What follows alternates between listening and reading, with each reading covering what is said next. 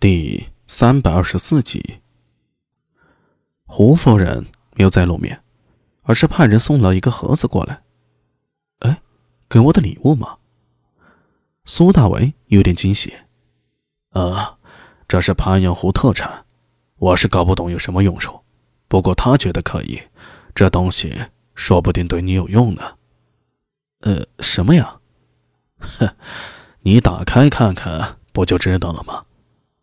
苏大伟犹豫了一下，伸手打开了盒子，一股霜气扑面而来。苏大伟机灵灵的一个寒颤，下意识的后退了一步。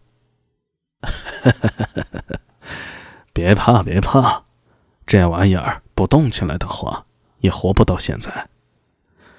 李克师老神在在的坐在原处，看到苏大伟的反应，哈哈大笑，一边笑一边解释道。谁说我怕了？我只是……苏大伟正说着，目光落在盒子里的事物上，到了嘴边的话突然戛然而止。里面是一个透明的冰盒，可以清晰看见那冰盒里有东西。这是……苏大伟小心翼翼地把冰盒取出来，那沁入骨髓的寒意让他一个寒颤，连忙调动元气驱散了体内的寒气。他捧着那冰盒。看着盒子里的东西，竟有些说不出话来。那是一个只有巴掌大小、似水母一样的物品。它静静地立在冰盒里，身体张开，闪烁着奇异的光泽。呃，这个怎么打开啊？你把冰拍碎就可以了。呃，不过你要小心点，这小东西可狡猾的呢。若是被它跑了，再想抓回来可就难了。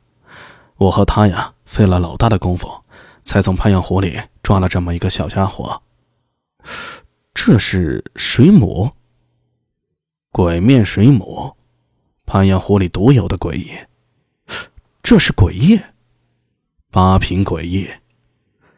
李克是站起来，走到苏大伟的身边。这个小家伙没有什么攻击力，但是对于异人而言却有非凡功效。它有变形之能。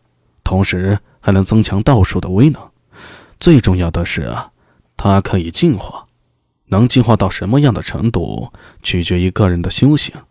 你修行越高，它进化的速度越快，威力也就越大。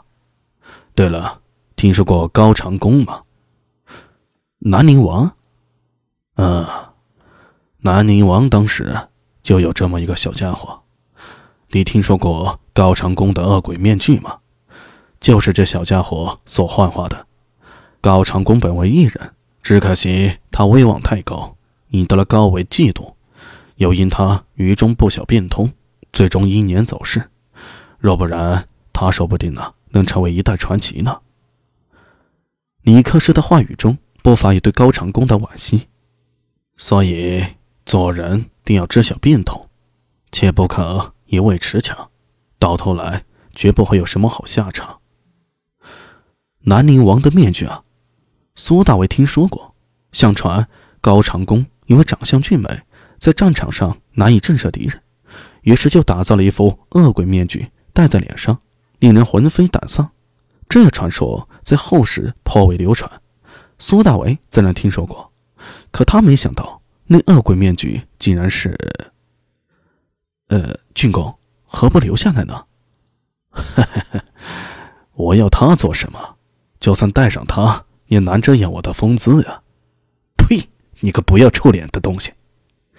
苏大为翻了个白眼，把那冰盒捧在手里，仔细打量着里面的鬼面水母，说了奇怪：虽已是暮秋，天气转凉，可这冰盒放在他手里啊，却丝毫没有融化的迹象。想必这冰盒是某种道术凝成的。呃，郡公，这小家伙怎么控制啊？哈哈，他可不好控制啊！你得和他沟通，让他心甘情愿的留在你身边才行。能不能成功，就要看你的本事了。你要是能收服他的话，那么他会成为你修行路上最好的伙伴。如果你无法让他心甘情愿留下来，他会自杀，也可能会逃走。总之，和你无缘。怎么沟通啊？滴滴血在冰上。